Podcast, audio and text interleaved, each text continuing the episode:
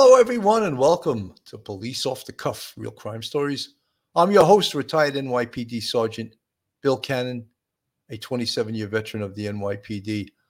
A lot of interesting things going on in, of course, the, Gilgo case. Rex Heuermann and Asa Ellerup agreeing to do a documentary, being paid seven figures, but something regarding the DNA. And I think this got a little bit blown out and a little bit confusing the way it was presented. And if you read the initial uh, article that was written in Newsday, that no doubt most people were referencing uh, when they went to this story, I'm just going to read a little bit of that article right now.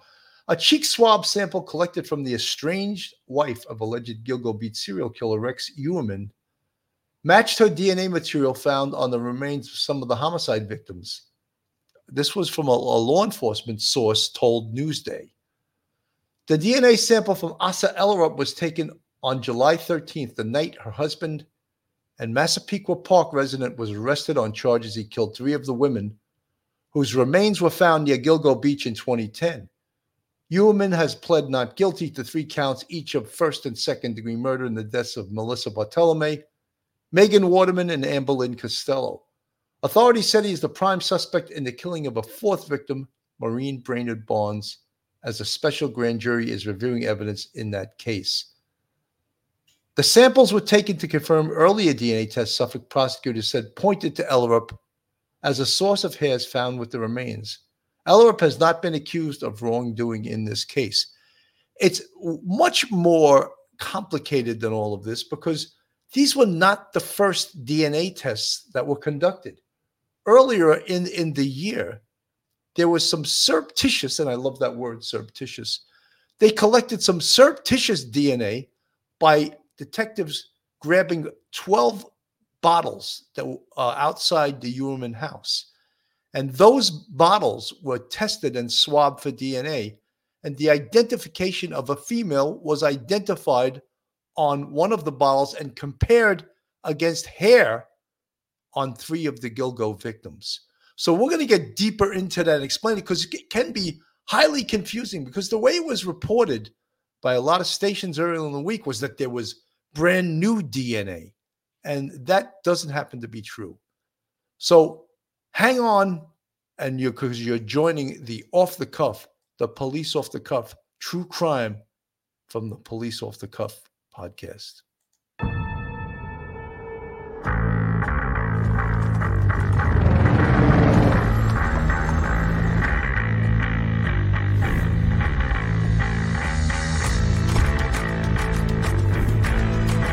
There has to be some common sense. Yes, sir. They have the car stopped 10th and Ranch Michael Byler. We still don't know who pulled the trigger.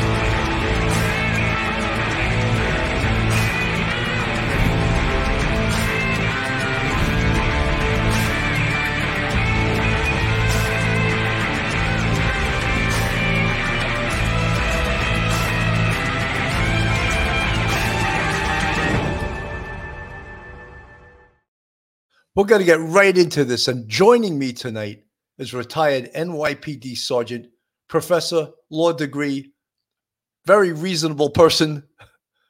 Welcome to the show, retired Sergeant Michael Geary. Hey, Billy. Good evening. Good evening, everyone. Thank you for having me. Mike, always a pleasure to have you. And I just want to get right into it because there was a lot of reporting on this that got, had me confused. I was just like, wait a minute, is there brand new DNA on this case? And what what's the source of the DNA? I'm going to put a little slide up on the screen, and DNA is contained in blood, semen, skin cells, tissue, organs, muscle, brain cells, bone, teeth, hair, saliva, mucus, perspiration, fingernails, urine, feces, etc. Where can DNA evidence be found at a crime scene? DNA evidence can be collected from virtually anywhere.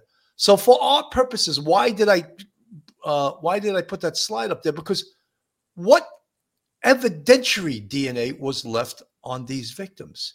And let's not forget, the bodies were there for over 10 years. So they were left out in the elements. So it would come to reason that the only type of thing that would survive being in those elements and provided it was probably protected and covered some way was hairs. Yeah, Billy, it's it's very fortunate for the investigators that um, the bodies were wrapped in burlap because if they had been maybe just buried under you know a couple of inches of dirt or you know that sort of thing, they probably would have all degenerated. But the idea, the the fact that they were in burlap and it was they might have been taped and they were maybe maybe they were just a little bit under the surface of the sand, just enough uh, preservation that um, it really helped crack the case because without that DNA evidence, you've got cell phone evidence and you know cell tower evidence, things like that.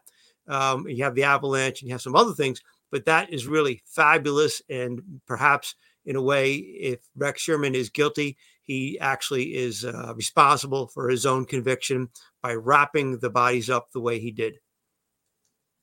You know, right from the, uh, of course, that's the Gilgo 4 on the screen. We never want to forget the victims of, of this case.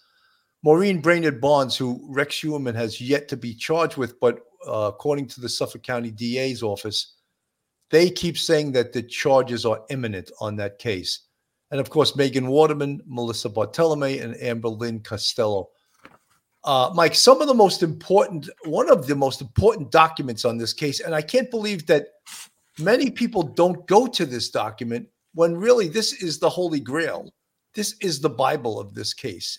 And I'm referring to page 25 of the bail application. Right. Now, DNA analysis of hairs recovered from examination of the victims' bodies. During the course of this investigation, each of the four victims' bodies were examined by a forensic scientist with the Suffolk County Crime Laboratory, which revealed as follows Miss Brainerd Barnes had been left restrained by three leather belts, one of which was utilized to tie Barnes' feet, ankle, legs together. During the examination of the belts, a female human hair was recovered from the buckle of one of the belts by the Suffolk County Crime Lab, hereafter referred to as female hair on Barnes. On or about December 18, 2010, the Suffolk County Laboratory uh, said this hair was able to determine that it corresponded to a Caucasian head hair fragment. Although this hair was not suitable for nuclear DNA profiling at that time, it was subsequently submitted for further DNA analysis. Megan Waterman had been bound by clear or white duct tape. During the course of the examination of Miss Waterman's body, two female human hairs were recovered, one from outside the head area and the other from the tape of the head area. Both hairs were recovered in the vicinity of Miss Waterman's head. Uh, hereafter, two female hairs on Waterman.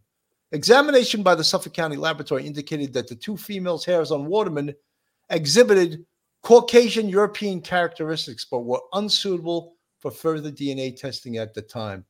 The two female hairs on Waterman were subsequently submitted for further DNA analysis. So um, we're cutting to the chase. These hairs is going to be determined they in fact do belong to Asa Ellerup. Now, that raises a lot of questions, and we're going to get more into that later. But I want to get to the other uh, Amber Costello. An examination of the body of Amber Costello revealed that she appeared to have been bound by three pieces of clear or white duct tape. During the course of the examination of Miss Costello's body, a female human hair was recovered specifically on a piece of tape inside of the burlap wrapping in the vicinity of Miss Costello's head. Hereinafter, female hair on Costello. A subsequent examination of female hair on Costello led to the determination that it had Caucasian European characteristics. However, it was unsuitable for further DNA testing at that time by the Suffolk County Crime Laboratory. Now, because we have we have to realize right now, Mike, right? This is 2010. Mm-hmm. They did not have the technology back then that they have now to identify these hairs. And they used a process called mitochondrial DNA analysis.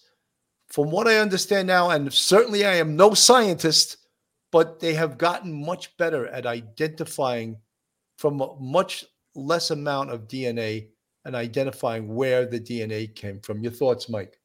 Billy, first, I just want to uh, welcome Heather, whatever, a new member, and to say welcome to the show.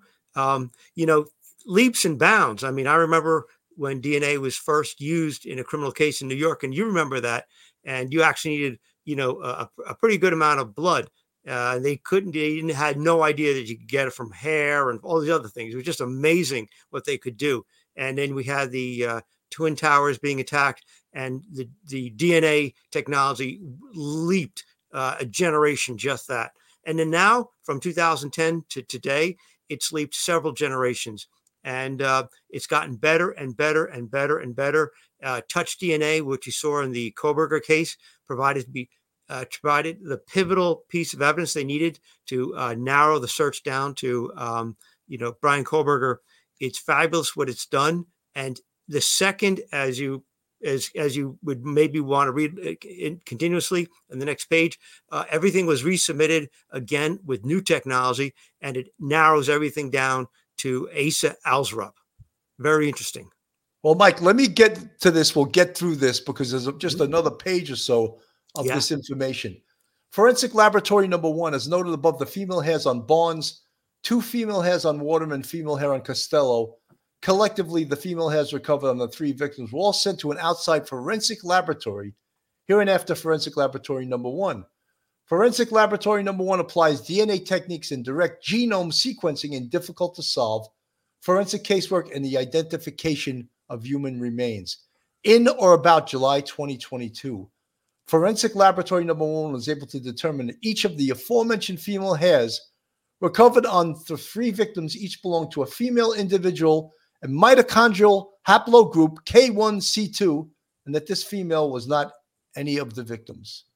On or about July 21st, 2022, an undercover Suffolk County police detective recovered 11 bottles from a trash receptacle that had been left out for collection in front of the residence of defendant Rex Heuermann.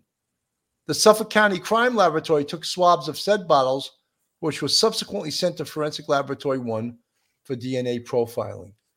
Based on these new submissions on or about February 24th, 2023, Forensic Laboratory number 1 was able to conclude that one of the DNA profiles generated from the aforementioned bottles taken from defendant Heuermann's residence indicated a female individual belonging to mitochondrial haplogroup K1C2, which is the same mitochondrial haplogroup as the female hairs recovered from the three victims. This profile was then compared against the previously tested female hair sample recovered on the remains of Miss Megan Waterman, which indicated that the two belonged to the same individual or someone closely related.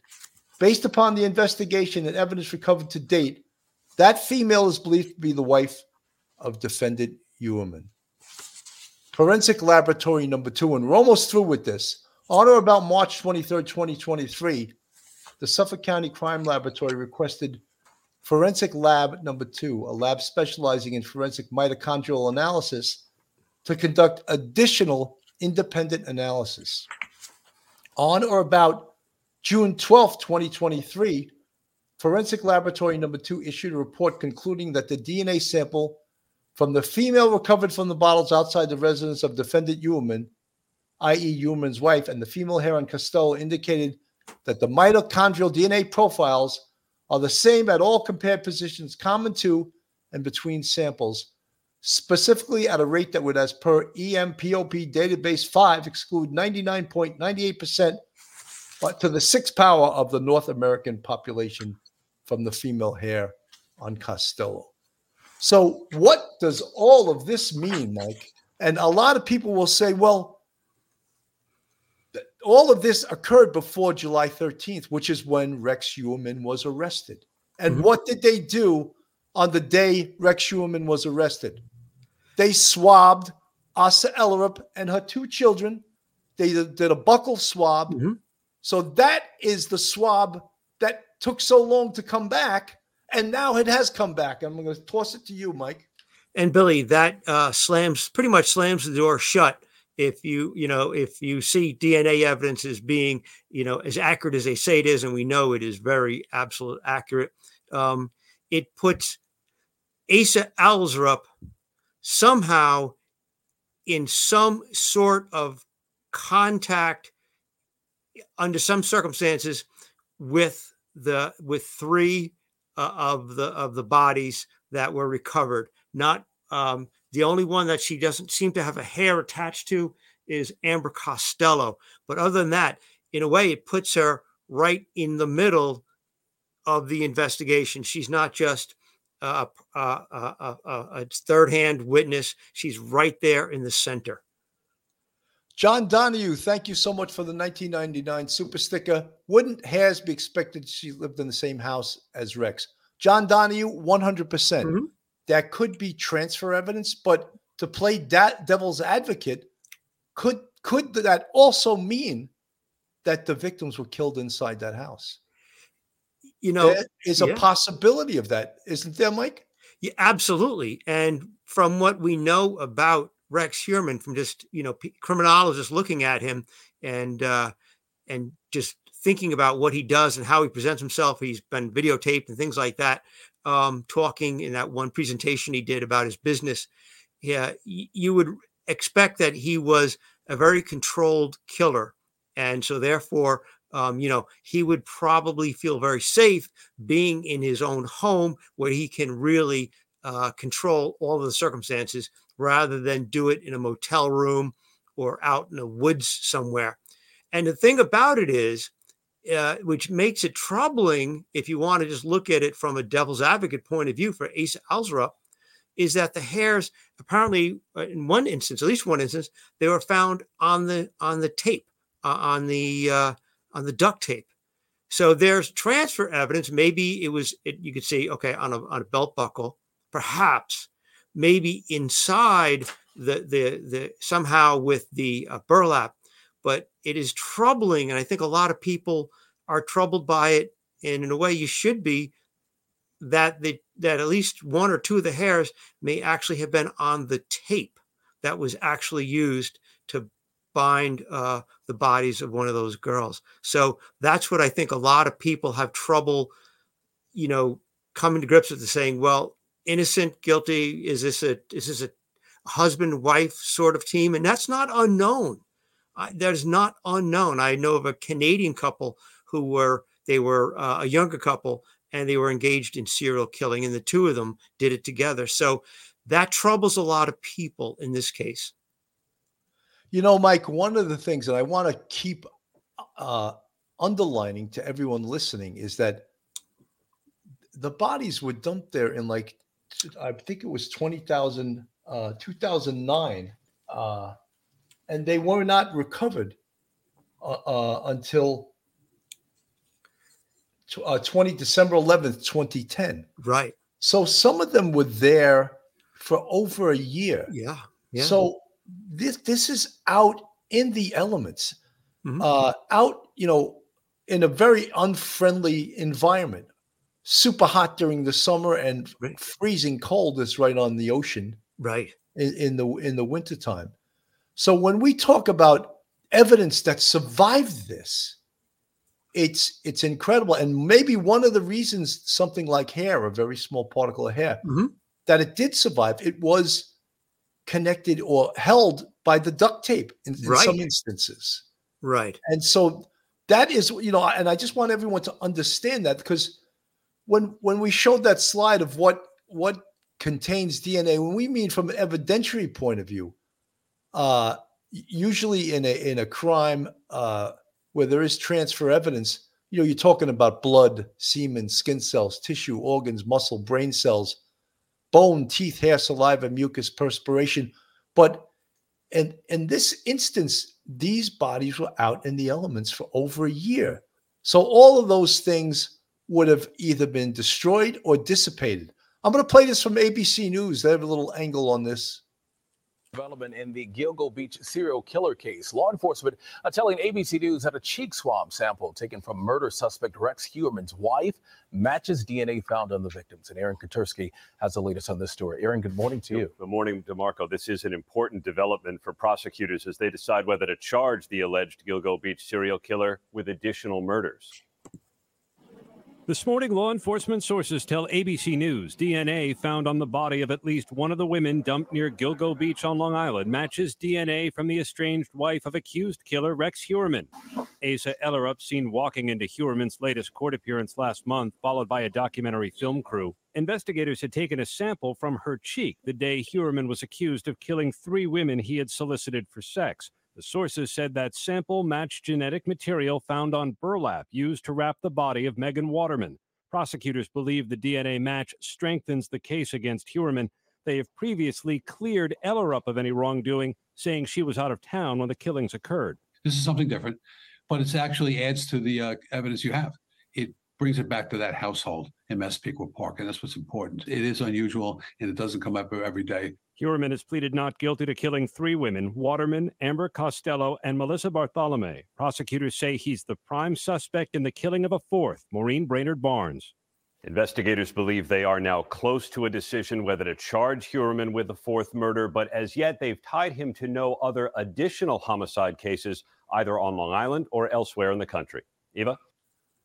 So, Mike, Yeah. th- here's here's the problem. Um, and this the hairs the hairs were transferred. I believe, and and I could be wrong. The hairs were transferred from either inside inside the house from Rex Heuermann or from his wife onto Rex Heuermann's clothing or whatever, and then transferred. But to play devil, devil's advocate, and like a lot of people in Mhm. the chat are saying, well, how come the children of Rex Heuermann and Asa Ellerup, who lived in the same household, how come their hairs and DNA aren't on these bodies? Can you answer that, Mike? Yeah, Billy, that's a great question. That's a fabulous question because you would expect if if um, Asa Alzrup hair was just you know in the environment a hair or two, which you would expect, you know, in a, in, uh, like fingerprints and everything, your fingerprints would be probably at least one set in every room in your home. So yeah, that's very troubling that the children's hair in a very small home was not there. However, Asa Alzrup's hair was transferred and it was transferred. It was inside the burlap wrapping and it was on the on the tape. And that is absolutely troubling because um, it's a small home. Uh, if uh, he if it if it if you know how people postulate he may have killed uh, the the uh, victims in the basement where it's quieter and farther away from where the kids may be. The fact is, if you're talking about transfer uh, hairs, you know, transfer DNA, that sort of thing, you would normally expect them. Uh, so why is there at least one hair from anyone else other than you know Asa? And that is very troubling. And that's what uh, gets a lot of people kind of upset that you know there is uh, this clearing of her name at this time, and many people may feel that there may be some connection either indirectly where perhaps theoretically she may have helped dispose of a body you know that sort of thing and that's something that cannot be completely uh, you know um, discarded that theory cannot be completely discarded at this time Laura Kang, thank you so much for the 999 super sticker. Folks, you got some really raising great questions in the chat. yeah How come there was no hairs from the dog or from the cat? Uh, Right. besides the children?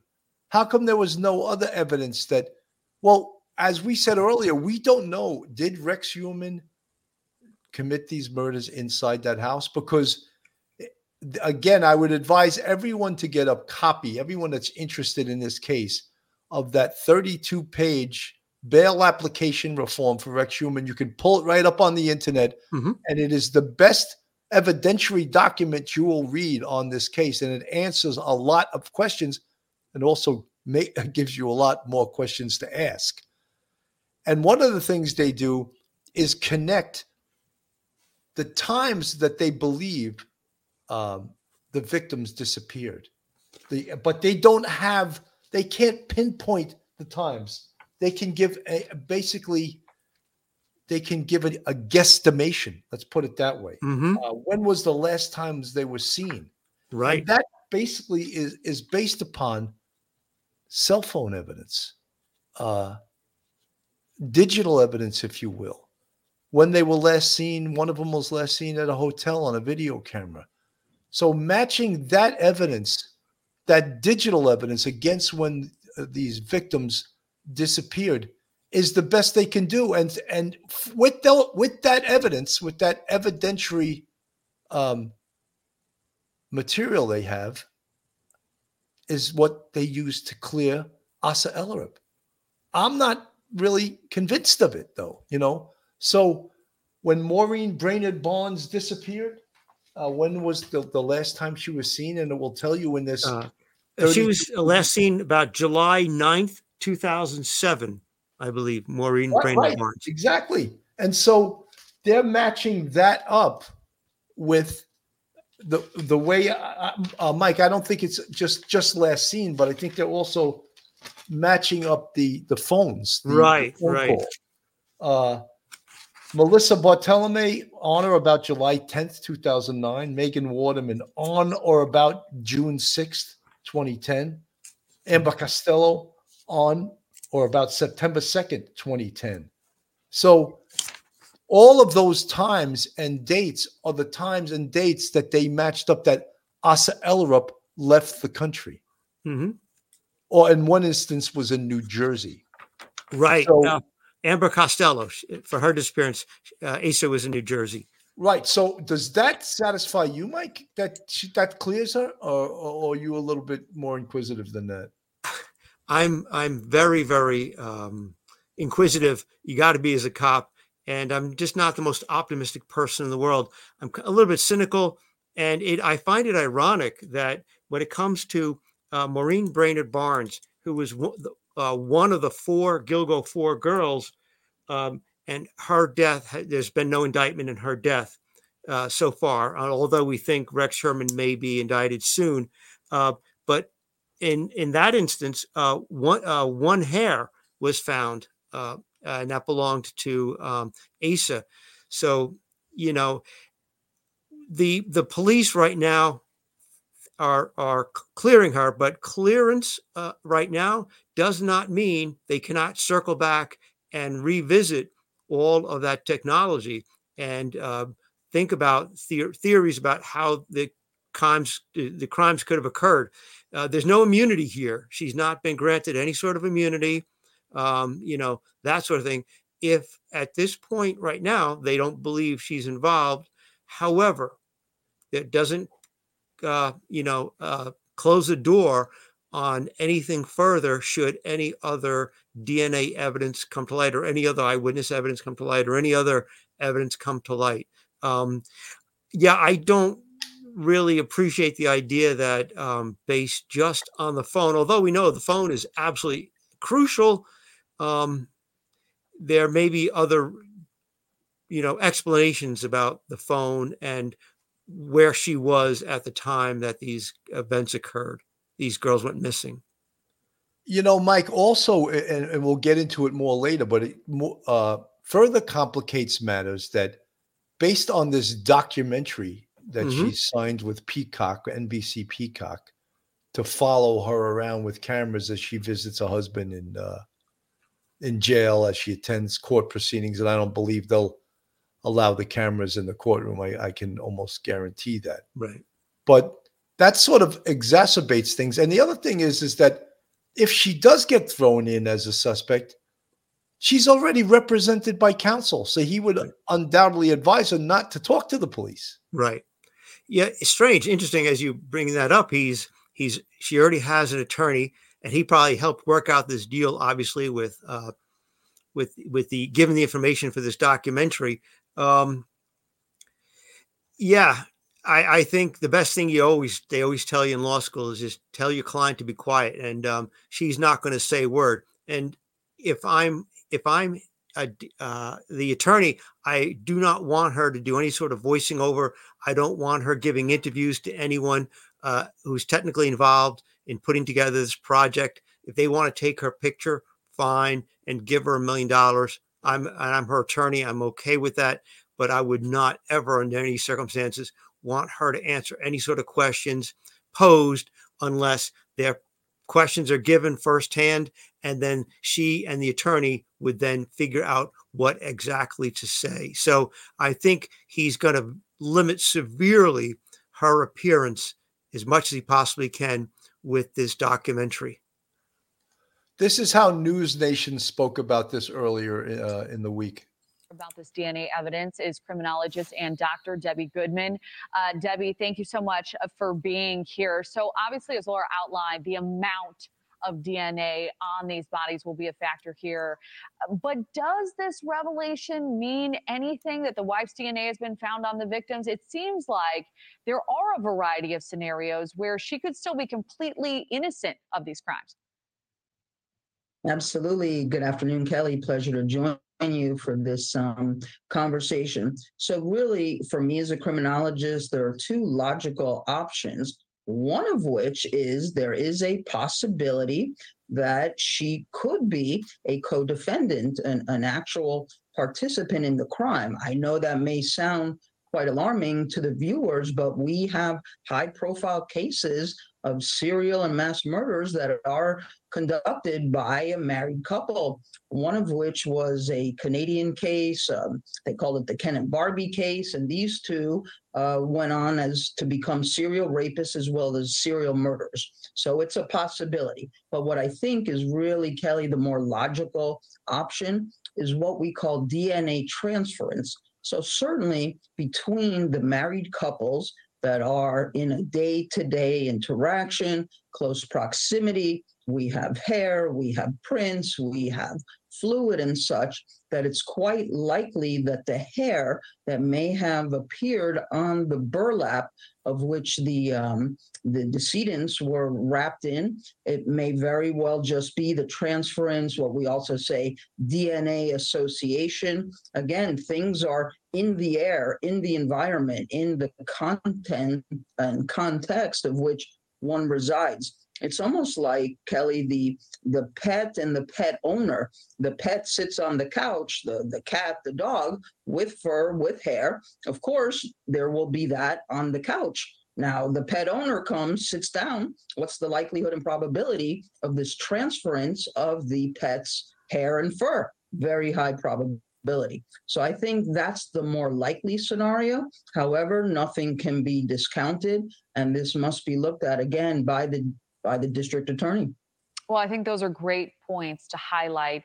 So, provided your extensive experience in this area, as DNA evidence is now so widely used, how common is a revelation like this where a spouse's DNA is maybe implicated in the crime scene, but that person is innocent? Yes, I, it's it's highly likely because again, just the mere sharing of sharing of what? Sharing of of mugs of of a toothbrush of environments in which one bathes. And again this day-to-day interaction of being in close proximity really creates the higher likelihood and probability of this transference. So again high on our list would be things like the hair fibers the prints the saliva and it can appear and yet it's very alarming, of course, that it appears at the site, if you will, or the scene where the decedents are. That's where the DNA, just because one has been ruled out, can absolutely be ruled back in. Agreed. And it'll be interesting to see how much DNA was in fact located. Criminologist Dr. You know, Mike, that's what uh, uh, had me confused even during the week was that the way a lot of the news stations, and I thought uh, News uh, uh, News Nation on this um, did a pretty good job, but a lot of the stations they reported it as if there was brand new source of right. DNA. No, and that's what got so confusing. And I think that's what probably got confusing to all listeners as well in the true crime community. It was being reported that new source of DNA, and that's not true. No, it's uh, there's no been no change in the sources of DNA and and Asa Alsrup and, and you know DNA. Um, but I think Dr. Debbie Goodman made a fabulous point. Um, you sit on a couch and in a small home that they have out in Massapequa Park, Asa might sit downstairs if there's like I say a finished basement, you know, or in a bedroom. If one of the victims, if the victims are killed in the bedroom or down there, and they're lying on the ground or they're on the sofa and perhaps he wraps them up in burlap and tapes them um, it's very likely that that's how Um, that's a very good theory about how the uh, Asa Alzrup's hair got onto the tape or got inside the burlap. But uh, it is troubling, and uh, I would like to hear from Asa Alzrup, although we're not ever going to hear from Asa Alzrup because of her um, of her uh, attorney. But um, she left the door open, and I, am glad she did because uh, uh, there is that possibility that there may be more to the story than what we believe happened right now. That Rex Heuermann did absolutely every element of the crime, and that Asa Alzrup had absolutely no idea whatsoever what was going on. There may be something else other than that theory. Absolutely. Dominique, it makes no sense in her husband's DNA, but they couldn't have done it together. Well, you know, I respect your opinion, but and I don't I don't believe they did it together. I believe that he uh, well I it's sort difficult. Of, it's difficult. She was, she was, an enabler. I think she yeah. didn't she sort of turned a blind eye to to her right. husband's activities. Uh right. It's a very and, difficult situation yeah. to wrap your head around. Absolutely. But I, I I don't think she was an active participant, but Having said that, I also am a little bit concerned as why the Suffolk County Police um, deemed her not a participant and uh, just sort of anointed her as innocent so early on. Yeah, Billy, I'm as as you're talking, I'm thinking all kinds of like like Phil says, spitballing, trying to come up with different theories. If what Johnny Ray had said in one of the affidavits, uh, one of the affiants had said about the um, about the La Trapeze and um, that perhaps both Asa and um, Rex were swingers. It is possible, and I'm always trying to think outside the box. Is it possible that Asa, you know, would participate in some ways in order to make um, Rex more attractive to someone to go out there, figuring there's a husband wife we're going to get you know have in, you're going to have some sort of intimate relations but you're safer with the wife there because there's less likelihood of personal danger. So she probably i like the word you used enabler but that in that kind of uh, you know connotes that she was a, an inactive participant not an actual active participant in the homicides but uh, it is very troubling and i think the uh, viewers, and I, I, think you and I and, and Phil and Bobby Chacon, we're all thinking, how, how does this all fit together? How does the puzzle all fit together? And we don't know. We don't have all the pieces yet. That's for sure. Absolutely. Uh, Renee Kiano, uh, thank you for the 199 super sticker. There, uh, Renee, actually, there was a hair from Rex, but mm-hmm. not from the children nor from the pets. Right. So this could the burlap, could the duct tape, um, could it have been in a certain room that the children or and or the pets didn't go into? Right. I don't know. That's a little bit hard to believe because we saw the condition or we were, told the condition of this home.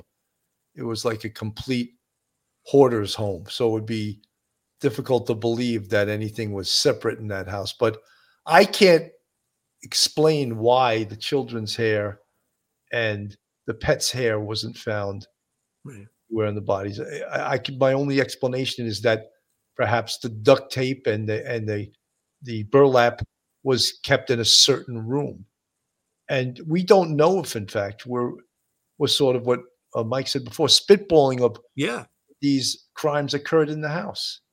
We don't know that, but the evidence could have been dragged into the crime scene and thus left on the victims' bodies. Mike. Yeah, Billy, as you said, um, Locard's you know principle of transference. Once you you walk out of a room, you take something with you. You walk into a room, you you drop something off there. So in a very small house like this, it is that they had in Massapequa Park. It is possible that perhaps there was a room with a television that was only the parents' room and the kids were never allowed into. Maybe was, I'm just thinking uh, kind of like a finished basement, kind of a little bit out of the way, because I know there was a, a, gun safe down there. So it's possible that you could have a room where there it's you know rare for the children to go in rather than say um, a den, a TV room, a kitchen, a mud room, you know, uh, you know that sort of thing, a dining room, you know. So it is possible, but you're troubled by it. I'm troubled by it, and a lot of other people are. And I, I think that's good because you would expect, you know, uh, you know, something, uh, you know, other hair there. Um, yeah, it really limits the, uh, really narrows down the possibility of where, if the homicides took place, and I think they did take place in that home, where they took place and uh, it has to be, if at all, it would have to be in a in a place that only Asa has and and Rex perhaps have access to. That's locked away. The kids are not allowed to uh, go there. That's the only explanation I have for that. Absolutely. Uh, Renee Keanu, oh, thank you again for 199 super sticker. Uh, Asa, blind indifference or willfully blindness? You know. Renee, I think that Asa um, whether she was physically abused, I don't know, but she was absolutely psychologically abused. I have no doubt in my mind about that because when we see the evidence of what this man was involved in based on the searches of his computer, he's a sick, sick individual. So, sick individuals like that aren't normal in their interactions with family, friends, loved ones, co-workers. It some of it had to come out somewhere to showing. And you heard uh, Commissioner Rodney Harrison basically say that Rex Heuermann is a demon, you know, is a demon, is a, you know, he practically called him an animal, right? And so those things had to come out in some fashion. Um, a lot of you guys are, are troubled by uh, Princess Adora, and you're so right. It took place many years ago. Conditions could have been different. You are 100% right. We, we just said one of the bodies this 2009 2010 and 2010 so that's 12 years ago 13 years ago right and how do we know what the conditions of the Heuermann's house was 12 years ago maybe they didn't have animals maybe the house wasn't in the condition it is now maybe it took years to develop into what they became hoarders folks if you like true crime real crime from a police perspective then you're in the right place. And if you're not subscribed to us, go on our YouTube, hit that subscribe button, give us a thumbs up, and ring that bell. And if you want to contribute to us, we have a Patreon with three different levels. And we also have a YouTube channel membership with five different levels. And we really appreciate all your support. We appreciate all our Patreon, our channel members, our friends, our subscribers, and uh, they support this show and they've made this show what it has become. And we're very proud of the show uh, within the Police Off the Cuff family. So, Mike, that brings us back to um, John Ray, attorney yeah. John Ray. And I was always I was bothered by his press conference and I wasn't convinced about it, nor do I have to be. I can be have a free mind or based on my my hypothesis mm-hmm. which is an educated guess, right? Uh, right. I used to say to my tech, my detective, stop hypothesizing and theorizing and start typerizing your report. you know? that was yeah. the that was the yeah. funny joke. But let me play a little bit of this with John Ray, and um, it's I don't know the witnesses that come forward to him I don't believe they can be discounted. I don't believe they should be silenced. I believe they should be heard, but at some point they need to be vetted, and that's what we'll, we'll do here. Previous reports have said that the DNA from her cheek swab matched the hairs found on you know the burlap wrapping the victim. So from that, it would sound like we already knew some of this information. Is that the case? And if so, why would it then be surprising at all? It may be the case that uh, the, the uh, present information is really originally the information regarding Ellerup's hair. Uh, I'm told that the uh, the hair is found on all three victims that were uh, for which the char- charges of murder were made, and that there was a fourth hair found on the belt uh, that is so controversial in this case. it seems highly unlikely that such a development as that could ever have exonerated uh, Ellerup whatsoever. And when you really look at what the district attorney originally said, uh, at that time, he was talking at the very beginning of the investigation about uh, her, if you read the papers, her cell phone being in various places. That's not necessarily her. And even if it were her who had the cell phone, uh, nobody knows when these girls were actually killed. They know when they disappeared, approximately, not when they were killed, nor when their bodies were moved, which could have been at a different time. So in other words, she You know, Mike, that is actually a great point. It's a great and, point. And, and we said that is that they they know approximately uh, when they went missing, but they don't know when they were killed, and they don't know. Another good point is when they were moved to Gilgo Beach. That's right. That's right. And that's and that is in Johnny Ray for as controversial and colorful as he is, he made fabulous points right there. And I think um, when uh, he was there at the press conference with uh, uh, uh, Suffolk County Commissioner Harrison, um, and Harrison said, you know, we're going to take this and we're going to vet this information. That's absolutely important because you you know you you don't like loose ends. I don't like loose ends, even uh, as a uniformed police officer, and you and Phil absolutely not as uh, as detectives, and you as a supervisor. You want every loose end tied up uh, because you know what a defense a good defense attorney can do with a loose end. He could just tie your your uh, case up in knots. So therefore, you know every single uh, loose end has to be tied up nice and neat so we know exactly what happened. And he brings up a good point. We are not sure of the actual timelines of the interactions with if if, it happened with Rex and these girls and where Asa Asa was. We know her phone was in a particular location. We don't know where she was. Uh, you know, a couple of days difference here or there could either uh, clear her or or put her in as a prime suspect. And so um, he brings up an excellent point. And until we have it down, if we can possibly ever get it down to something a lot smaller uh, difference in time rather than approximately, approximately this, approximately that, uh, there's going to be that troubling uh, question mark hanging over Asa Elzrup's head. You know, Mike, what we're doing is uh, talking about this case, and this is what real detectives do. They sit in rooms and they talk to each other about possibilities, probabilities, Yeah. and then they decide on what direction they are going to. And regarding Asa Ellerup, they decided early on, at least uh, as reported by then Police Commissioner Rodney Harrison, that they didn't feel she was involved. So that's what we are reporting. But we are also reporting the fact that she could still be put back into it if evidence reveals that she was involved. And like if anyone like in the chat thinks that's irresponsible, that's how real police work is done by asking questions, uh, probabilities, uh, sitting around and talking, going over evidence, what you what you spoke to, who you spoke to, evidence that you received, your gut feelings. All that is part of detective work.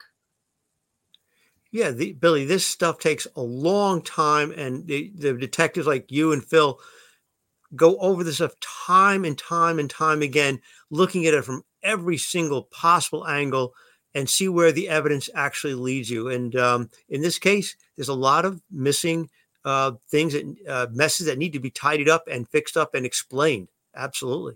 Absolutely. Let me play more of this with John Ray. he should still be in the ring of suspects. And maybe the district attorney is taking now a second look and perhaps at the, uh, to the grand jury, especially given Ellerup's sociopathic behavior that doesn't match that of an innocent person whatsoever, especially now uh, that she is selling herself like a ghoul, eating on the dead uh, to get money uh, for herself. Yeah. It- it- it's a stunning, a stunning development, and the DA cannot look at that without uh, a glance of great uh, uh, skepticism and perhaps we'll, we'll get somewhere now finally with what this woman is all about. Well, on I that have point- witnesses who say she's involved. We're, we're- on that point, which is separate from whether or not she was involved, the seven-figure Netflix deal that you're alluding to there, you represent, you know, some victims. Um, can only imagine how they feel about that. What have they told you about that, if anything?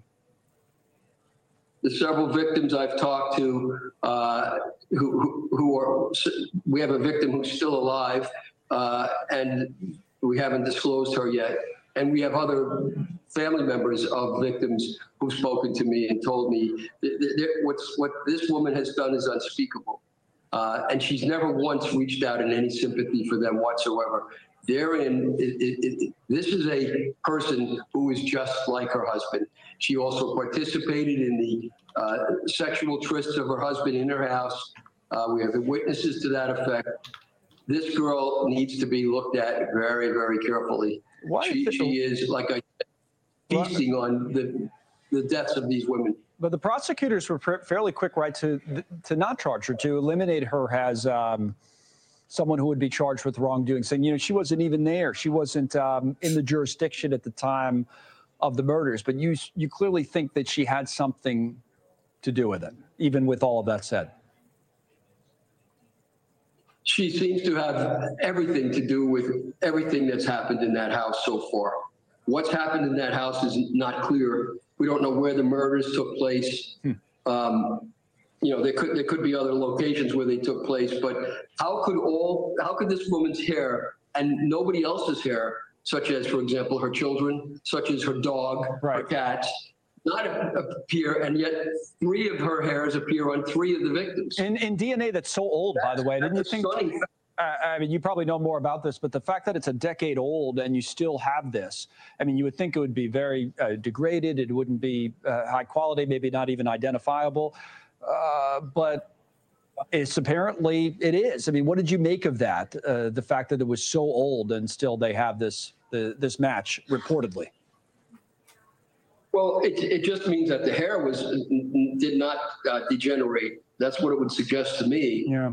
Um, you know, more than that, I, I can't say what it would mean. It- You know, the DA would know, but you, you know, the DA has been investigating this case steadily since the day that he first announced that she was in apparently another jurisdiction or jurisdictions. Those jurisdictions, by the way, are not far far away from the site of the murders. For example, once she was in New Jersey, one can drive pretty quickly from New Jersey to, to uh, Long Island, no problem. I think the other jurisdiction was a middle state like Virginia, I'm pretty sure. And then the third one was Iceland, uh, where she has her, her relatives. Okay. So, I mean, these, these, these places are not that far away. You know, Iceland is, is a flight home. It- it- Right. we don't know when these things happened. There's no evidence of that. Maybe the DA does by now, but that has to be looked at. Right. The timing of the actual murders versus the discovery of the bodies and what have you. Uh, Thanks so much for So this is what we were talking about, uh, especially uh, comparing the time they disappeared and marrying that up to the time that Asa Ellerup had left the country or was not in the jurisdiction. Difficult to totally pinpoint that as they don't know exactly when th- these young victims disappeared and they don't know exactly when they were dumped uh, right at Gilgo Beach. So again, difficult. Uh, and I, I always like to point out these are the what has become known on the screen as the Gilgo Four: Maureen Brainerd Barnes, Megan Waterman, Melissa Barthelemy, and Amberlynn Costello. And ultimately, they are the most important thing about this case. They are the victims, and that's who we are the most concerned with. Uh, and it, it, it somehow these spectacular cases become about everything else but the victims, and uh, we we never want to lose sight that they're the most important part of this case. You know, Billy, um, he makes a good point. Um, Johnny Ray makes an excellent point, and you know, we've we've uh, had our differences in terms of what we think of Johnny Ray over the course of the past six months, but he does intrigue me in that he did point out about the differences in where you know Maryland or Virginia. You could drive down there, and uh, I can get to Washington D.C. from my home in Yonkers in like four and a half hours on a good traffic day. um, you can get to uh, New Jersey in, in, like like an hour. Um, so th- those are good points he makes. He mentioned previous victims. Now I'm not sure what he means by victims, unless he's alluding to the fact that perhaps he has, you know, uh, affiants who are willing to come forward, sign something, testify at a grand jury regarding some sort of uh, sexual tryst involving uh, girls and Asa Alsrup and Rex in the house. And if that's true, it would change. It may change uh, if they if this is verifiable. May change the way the police look at um, at Asa because at this point, especially when it comes to um, uh, I'm sorry, uh, Maureen Brainerd Barnes, and on, on Maureen Brainerd Barnes, there was a human hair on one of the belts uh, the belt uh, recovered from a belt buckle. And so I, I, think that's rather tantalizing information if it can be verified. It's possible, it's possible, depending on how, if there is any other, you know, verifiable uh, testimony um, and anything else they can come up with that you know, if you take it out, take it uh, to its logical extreme, is it possible that she may be indicted as a uh, in the death of um, or of Maureen Brainerd Barnes, or even uh, on a small, a lesser charge of say mishandling uh, a dead human body. Um, so it, it's possible, but he brings up some tremendously important points, and I think that uh, I'm hoping that the task force is looking into all of these things that he's providing for them. Absolutely. Lieutenant Peter Pranzo, Harlem Raiders, NYPD's finest. Asa may not take a murder rap hit, but she will be taken for some type of cover up or assisting with the bodies or for enticing the young women into the household for her husband. You know, it's funny, Lieutenant Pete.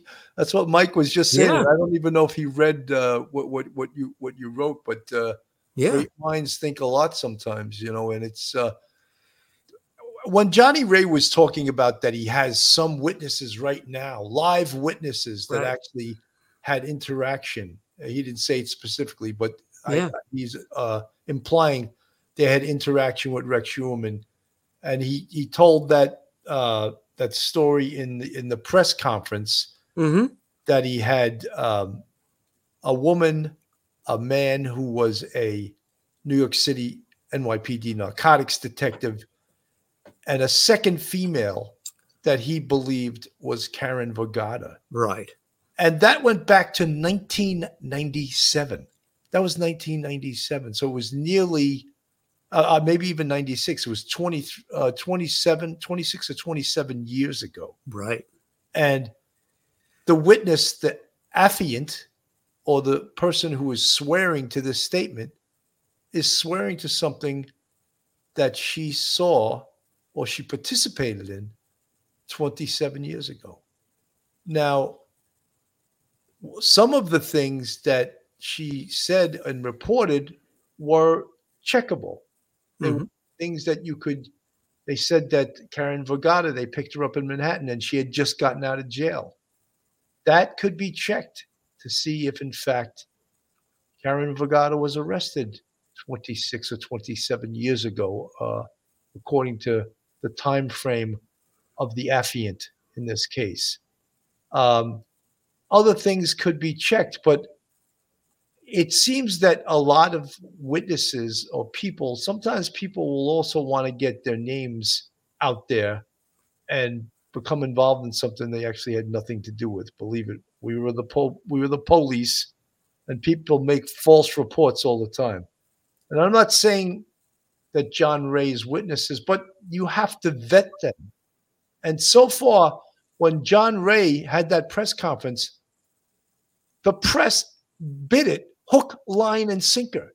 It Dave was saying, "Oh, this changes everything." Now you don't hear anything about it again. Yeah, Billy, if if you gotta, the, the SCPD has to um, go over who these people are, and I'm sure, I'm hoping by this point, Johnny Ray has provided the SCPD task force with all the information that he has. He's not holding anything back, and these people are vetted. Um, and I think that people in the chat should just keep, you know, keep remembering that uh, conspiracy to commit murder, uh, criminal facil- facilitation, meaning helping a crime occur or, or engaging in a homicide, those sorts of crimes, there is no, uh, especially involving a homicide, there's no statute of limitation.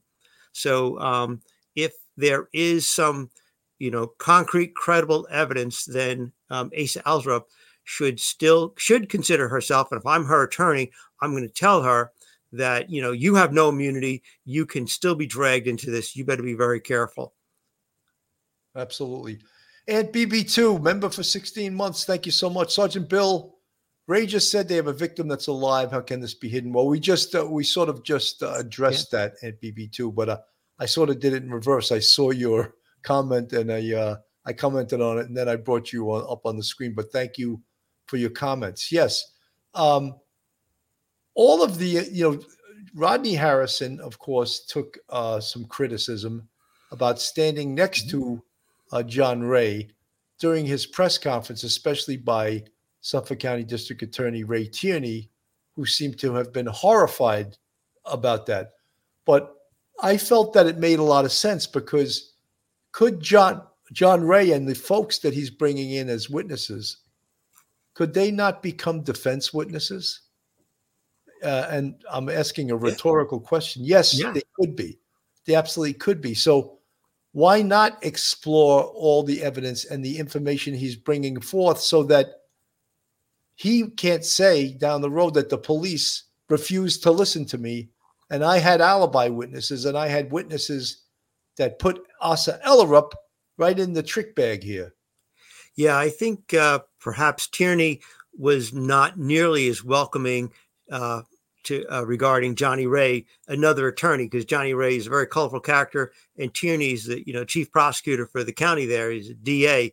Um, I'm glad Rodney Harrison was more welcoming to Johnny Ray, and he did say, at, I think towards the very end of the press conference when um, when Commissioner Harrison spoke, he said, "We're going we're going to look into this."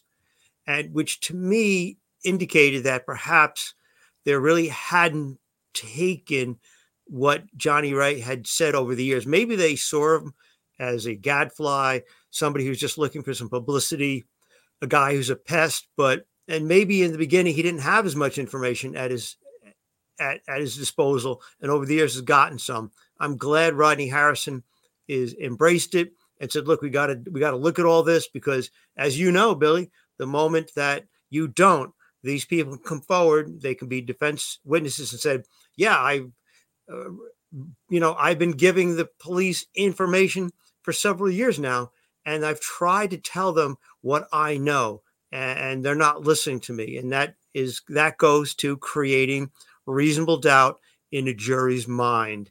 And as I like to let people know that, remember, DNA evidence, uh, cell phone record evidence it's all circumstantial and it can be disregarded by the jury. They may say something else is more credible and they can actually give the DNA evidence and the cell phone evidence not as much weight and, and credibility and, and weight as we and legitimacy as we think it deserves because they may uh, go with a different theory by as they're watching the case develop and they're listening to the testimony of the witnesses. So it's very important. And I'm glad Rodney Harrison did it. You don't want these people popping up on the de- defense attorney's uh, witness list at the end of the trial. No way, no how. Absolutely not. I'm going to play a little bit of this. Sample taken from the estranged wife of the alleged Gilgo Beach serial killer matched her DNA material found on the remains of some of the victims. Investigators took a cheek swab from Asa Ellerup the night her husband, Rex Heuermann, was arrested in July. Now, they say that her hair was found on the burlap in which victims were found wrapped in. Prosecutors have cleared her of any wrongdoing and said that she was out of town at the time of the murders.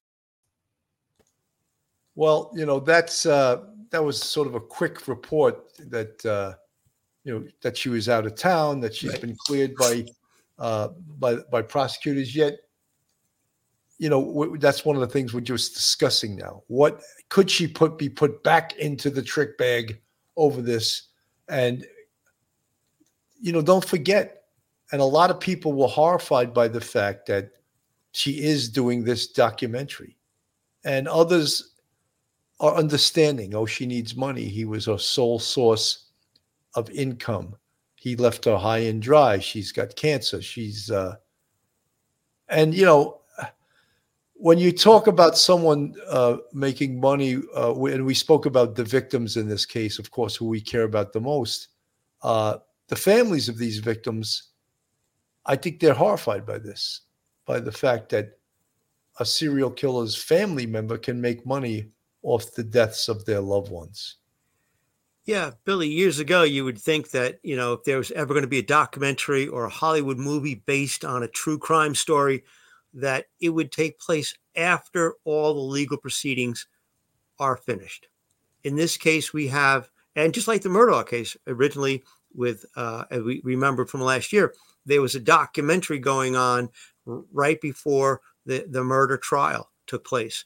Um, it's troubling the timeline because it's so compressed and uh, and and people should be concerned about it and say you know what gives and question it um, but I, we also understand that if if in fact Asa Ellerup is truly innocent completely innocent 100% of all charges and she was asked to do this help in this documentary. And you know there's going to be a documentary made sooner or later, and perhaps a book deal, and perhaps a, a regular Hollywood movie.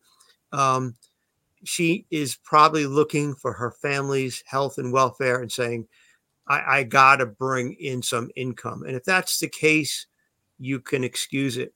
Um, but however, the victims in this case, I understand completely them being very upset because there hasn't even been a trial yet and that's and they want at least some sort of justice and this just feels like a, a slap in the head you know to them and and you got to understand that you got to be sympathetic to them too it's Absolutely. not an easy thing in the coroner system in the United States and one of my good friends. Joseph, great to see you. Okay, let me first start here. I don't understand why he's been in Massapequa. If you listen to the, the evidence that he had been searching about the killer and felt that the heat might be on him, why did he spend his whole life here? I was shocked he's been there this whole time if he really did commit these crimes. Uh, what's he going to do? Pick up and leave, Jesse? I mean, he's got an established architecture practice. He's a Long Islander, as but he you allegedly killed even, three people. Why wouldn't Yeah, he, he- take off? Yeah, well, you would think so, but maybe you know. Look, this is all speculation at this point, but maybe it's a big game to him. Maybe he's playing cat and mouse. Look, this guy. You know what was so fascinating about this, Jesse, is kind of the the linear deposition of these bodies along that coastline that you know better than anybody. You grew up in that region, and that area right there, and it's not that far away from his home. You know, not being a Long Islander, uh, you know, I had to map this thing out. He's 26 minutes from his street to this location. It's a very specific location that he would have had knowledge of and been very familiar. And what we do know about serial perpetrators is that they like to hunt and they like to perpetrate within those areas that they feel the most comfortable. And it seems as though if the police have the right guy, and it seems like they might, that that that truth, that one truth, does hold true here. I have to tell you, the police work here exceptional, really exceptional, uh, Unbelievable. unbelievable. Because when we talk about cold cases, and You know, that is the first time that I have heard because we've heard all kinds of criticism on the Suffolk County Yeah. Police. Most of it warranted. However, true. Once Rodney Harrison take took over two years ago, and uh, started the the task force with uh, the Suffolk County Police detectives, the Suffolk County District Attorney's Office, the New York State Police, the Suffolk County Sheriff's Office. Uh, am I leaving someone out? I said the state police, right? Yeah, you Uh, did. That was that was the catalyst to getting this case going. And in fact, a female investigator from the state police came up with the most important lead, and that was finding the Chevy Avalanche and who it was registered to. And she found it was registered to Rex Heuermann, who lived in Massapequa Park. That information was in the folder for 10 or 12 years, and no one found it. The- you know, sometimes things, you know, Yeah. there's that old expression, you can't see things that are right in front of your face. And and that was true. In this case, there was something right in front of their face that they weren't seeing, and I don't know why. Yeah, Billy, I've, I've heard explanations that they, uh, because it was like some sort of uh, not a truck and not a sedan, it was some sort, some sort of like hybrid. That when they put the information in the first time years ago, back in like 2010, um, that they misclassified it. But, but you know what? Uh, that's not much of an explanation. Um, you know it, it is it is really upsetting when you look back now and you say oh my god right then and there they could have had this guy years ago. And we hope to god that there we don't someday discover that there is another body uh, that rex may, if it that rex may have killed after the date that they went and they they entered that information into the NYSPIN number or a night uh, i'm sorry dmv and gotten a, a, a, you know not a hit. And so um, you just shake your head sometimes but uh, we just hope that you know scpd continues on its professional trajectory because rodney harrison breathed new life into that department. Uh, thank good thank god he did it when he did it Absolutely. They, eh, but again, they did deserve some kudos here. And oh, even the Bryan Kohberger case, when that probable cause affidavit right. came in, I mean, just terrific police work. From what you saw, whether it's the, the, the DNA from the pizza box that matches up to him, that matches up to the hair that was found in one of the bodies, his wife's hair that was allegedly on or near the victims, the car. What stands out to you as the strongest piece of evidence? Okay, first off, kudos to the police because you know what they were able to do that a lot of people can't in cases like this keep their mouth shut and keep it close to the vest. That's mm. a big mm. deal. That's an Achilles heel in a lot of cases. Nothing got out. I mean, we were all gobsmacked when this happened. I think probably that hair. And what makes this unique is that according to what we're hearing, it ain't his hair. It's a hair that he's domiciled. It's a hair originated from an individual he's domiciled with, and it's degraded hair, degraded DNA. They had to hold on to it. Remember, the science actually had to catch up with this case. We didn't do mitochondrial DNA yeah. back in 2007. So that's very key. And also this discarded pizza box, Jesse. Oh my God. They sat on this guy. They watched him. They watched his every move. So the circumstantial uh, indicators here pointed to him. The police just sat back and they waited. They waited for that opportunity where they were going to put their hands on that thing that would tie him back. I don't know what other DNA that they have that is a specific tie back because that box contained well, his DNA. There is, you know, this is also uh, this report is before they they swabbed. They had uh, it matched up to Asa Ellerup, and they uh, positively had the other hair maxed to Rex Heuermann. And again, uh, this is Dr. Morgan is talking that the science uh, advanced so quickly. They didn't have these the ability to do this in 2010 but yet in 2022 2023 they could do this now. And you notice the labs that are doing this work are private labs. So th- that's another thing. And we were we worry whether this science will be accepted by the law. And that that could be a problem down the road also yeah billy being there it's ahead, it's very high it's very high standard for acceptance of this sort of information because uh, there's a, a, case called the Merrell Dow case from years ago, 2000, early 2000s. Supreme Court said, you know, you have in order to have this sort of scientific evidence, not only has it has to, it, it, the old uh, standard was is it generally accepted in the community, scientific community. Now it's a much higher standard, and it's uh, you know you have to have demonstrated many times of the re- continued reliability time and time and time again. It has to be written about, it has to be approved by the community, scientific community. It has to be written about, there has to be uh, law journal articles about it. So, therefore, it's much higher. And so, this is what I think is troubling for some. Uh, you know, defense attorneys is that the science has moved so fast that has the legal st- is is it is is it still as reliable as we want it to be in a court of law in order to satisfy uh, the burden of persuasion uh, and uh, the Merrell Dow standard. And that's, and as a defense attorney, you know, I could see that it has moved so fast, so quick that, and it seems so amazing. Uh, you just hope that it is all absolutely correct and reliable in like 100% of the cases. Absolutely. Let me play a little more of this, Mike. And I, I wanted to ask you about the way the bodies were found. If we can play Yeah. this, this is number one. Um, this explains this DA Tierney explaining how the victims were bound. Right. Uh, They were buried in a similar fashion, in a similar location, um, uh, in, a, in a similar way. Uh, all the women were petite. Uh, they were, um, they, they all did the same thing for a living. Uh, they all advertised the same way.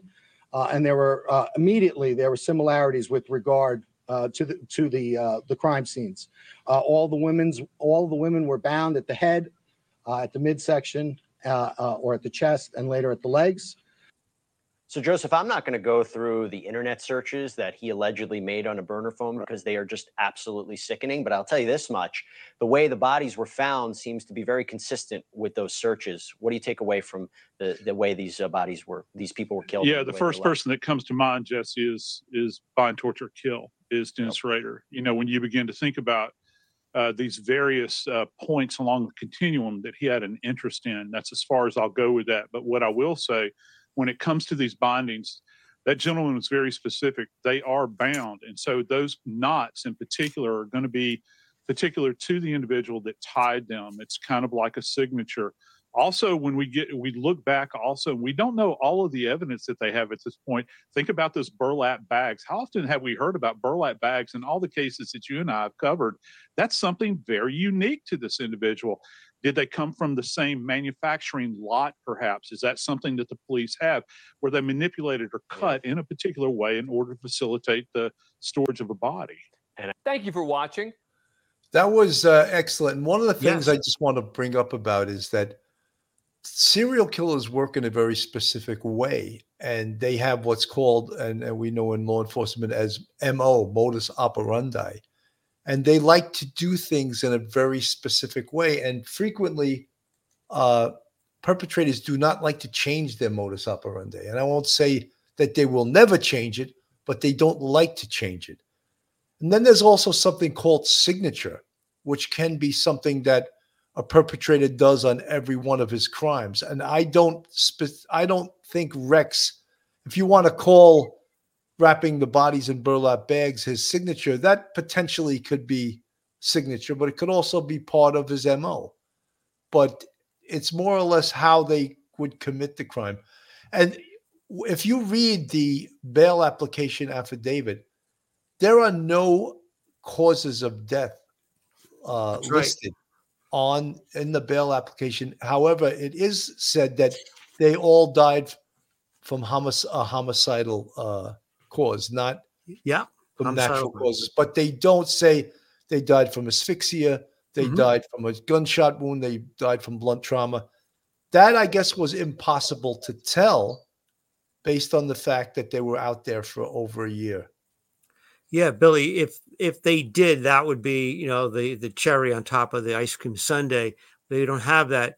But all of the other M- MO, part of the MO that you're talking about, the uh, the binding of the bodies, you know, head, chest, legs, uh, wrapped with duct tape, put into a burlap bag, uh, burlap, some sort of camouflage burlap, placed in a particular spot, all within, you know, uh, all four found probably within several hundred yards of each other, indicating that a, this person who put them there um, is one person, and he put them there because that's the best place that he could figure out to put them where they would never ever be found. Um, uh, and you know, serial killer, they have their mo. It may change. We've we've talked about that in previous um, in previous shows, but they want to be in control of their environment. They want to do things a certain way. If they can get away with a crime one way, they may go back and do a very similar crime the second time because there's a lot less variables. They get it down, they figure it out. The successful ones, they'll try it again, successful twice, they'll keep going. And so, therefore, it's all about control. You got to be in control. You got to be in control of the uh, how you do it, how you dispose of the person. Um, you know, all of the little variables. You want to be in control. Absolutely. Venus Gal So was the belt buckle a big mistake or an intentional taunt, in your opinion? I think the belt buckle uh, happened to be a mistake. Hmm. I think he made a mistake. However, there was signs of taunting in this case, and that occurred when he actually used the phone of one of the victims to call her sister. I think it may have been of um, uh, Melissa Barthelemy. I believe he used her exact her phone, which he took from her after he killed her, and called and taunted her sister. Yes. And in other instances, he used burner phones mm-hmm. to call family members and taunt them. That is a sick, sadistic way of a sexual psychopath. And they get off on things like that. Another thing that's common with serial killers is that they like to go back and visit the crime scene. I would not be surprised that if Rex Heuermann had gone back to the area where he dumped the bodies just to sort of relive the thrill of that. And that's a common psychological pathology of a serial killer. Mike. Yeah, we saw this um, with uh, to, uh, with the Kohberger case when uh, his cell phone was tracked to going back to Kings Road, the Kings Road uh, residence, eight hours after we believe the homicides were committed. Uh, he was back in the area, and uh, yeah, we know this is also true with arsonists, serial arsonists. They want to, uh, they run away, and then they come back to see how great their handiwork is, and see all the emergency trucks all over the place, and and yeah, and maybe too uh, with Heuermann, he'd return just to see what the graves look like because you know you might be digging up that grave at uh, three o'clock in the morning and you want to go back uh, some other time to make sure in daylight does it look disturbed. You know did you do a good job covering your tracks? And so therefore yeah um, that's a very common thing and i wouldn't be surprised if he did that.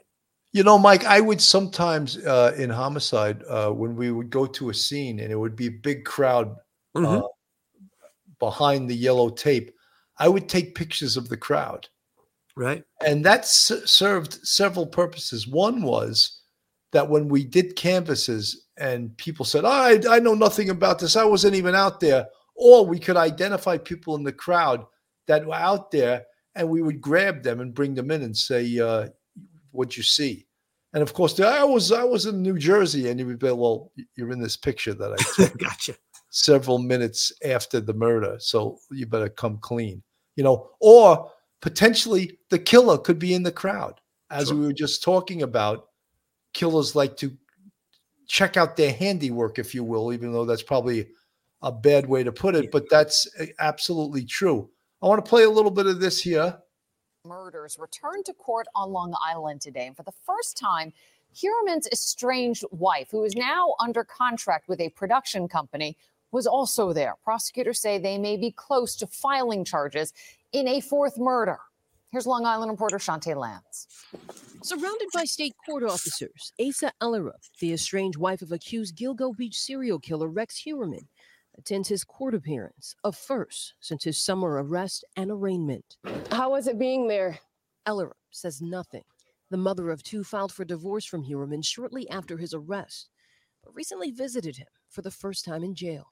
other than the correction officers and myself, he hasn't really have any have any interaction with anybody. So the fact that his wife, his family member, was able to see him and they talked, that that was important to him. Inside the courtroom, Rex Heuermann, standing tall and stoic, is silent as his attorney and the prosecutor discuss evidence. Primarily today, what we, we heard, turned over was all of the lab work that was done in the case, as well as the underlying notes. The last thing that we're really looking forward to, and we have not received them yet, are all the notes of the investigations from all the police officers and detectives involved in this case.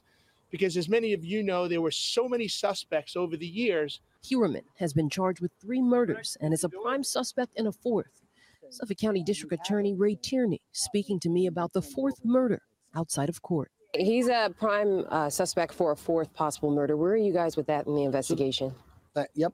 Uh, how are you? Uh, so the grand jury is continuing, and uh, the grand jury in that that matter is continuing. We anticipate it um, concluding and, uh, shortly. Rex Heuermann is due back in court in February. Rex Heuermann. So uh, now we know, of course, that his wife is now visiting him. We, you may ask the question is she visiting him now because she misses him and, and supporting him, or is she visiting him now as part of the show business for this documentary? Yeah, it's tantalizing because it's a tantalizing question because you're not sure. Um, you know, husband and wife, you always got that confidentiality of information, um, which can, under some circumstances, uh, be broken. Uh, and she she could possibly, in the future, if there's any sort of her- her involvement is ever formalized in some sort of um, you know, uh, grand jury, not grand jury, grand jury subpoena, and also an indictment, you may, you know, you may have a totally different uh, relationship between those two. But it may be uh, just for Hollywood, uh, just to get some shots. But or maybe uh, if you look, if you're really cynical, you're thinking perhaps he's going to agree to keep his mouth shut. She'll agree to keep her mouth shut and let just don't make it any worse uh, with the Maureen Brainard Barnes case, which is the one that uh, they're looking to indict him for next. So, very tantalizing question. Absolutely. Folks, if you're looking for a great defense attorney in the New York metropolitan area, then Joe Murray is your man. Joe's a retired NYPD police officer and a fantastic defense attorney. You can reach Joe on his cell at 718 514 3855. Email him at joe at jmurray-law.com or go on his website, jmurray-law.com. Not only is Joe a fabulous defense attorney, but he's a friend of the show and a big supporter of the Police Off the Cuff podcast. So, Mike, I'm gonna go just to wrap this up. Uh, and here's here's the flyer for this show. Positive DNA swab on Asa Ellerup. Will she be charged? And my feelings are uh, no, she will not be. I, I believe that it is transfer evidence. And but I also believe, and I and we'll put this out there, is that if there is evidence that points towards her at any time, she could be brought into this case and she can be charged. Your thoughts? Billy, I agree. Right at this point, the, the Tierney doesn't seem to be uh, zeroing in on her whatsoever. Things may change, but I, I agree 100%. Right now, the chance if things are going the way we predict they're going to go, the she will not be part of this uh, of this case at all, and um, she'll she'll be free. Um, but uh, you know, you don't know. You just don't know until the until until the investigation continues until we get any other further evidence. But I agree. I don't think so. I think it's probably transfer evidence, but you never know. Absolutely. I want to thank everyone for tuning in on this uh, Sunday early evening. I know you went away from your football games, your soccer games, or whatever to join us, but I really appreciated uh, many people, many new people joining us today. Uh, I felt it was an important thing to talk about. Many others reported on this, but I thought that the way that the media reported it, it was a bit bit confusing, and I wanted to clear that up. And I think uh, we did that uh, with my my friend uh, Mike Geary here, the voice of reason, the attorney, the retired NYPD sergeant. Thank I you. think we did a Thank pretty you. good job doing that. Uh, Mike, your final words. No, just uh, for everyone to please, um, you know, read as much as you can on this case, learn as much as you can on this case, and if you're wondering about what's going on, tune into Police Off the Cuff because we're going to give it to you from a police officer's perspective, a homicide detective's uh, perspective, not a journalist perspective or somebody who's just uh, you know looking for cl- uh, clicks on the internet. Folks, thank you so much for tuning in. I'm Bill Cannon from Police Off the Cuff. Uh, on behalf of myself and Professor Mike Geary, have a great day and God bless. One episode just ain't enough.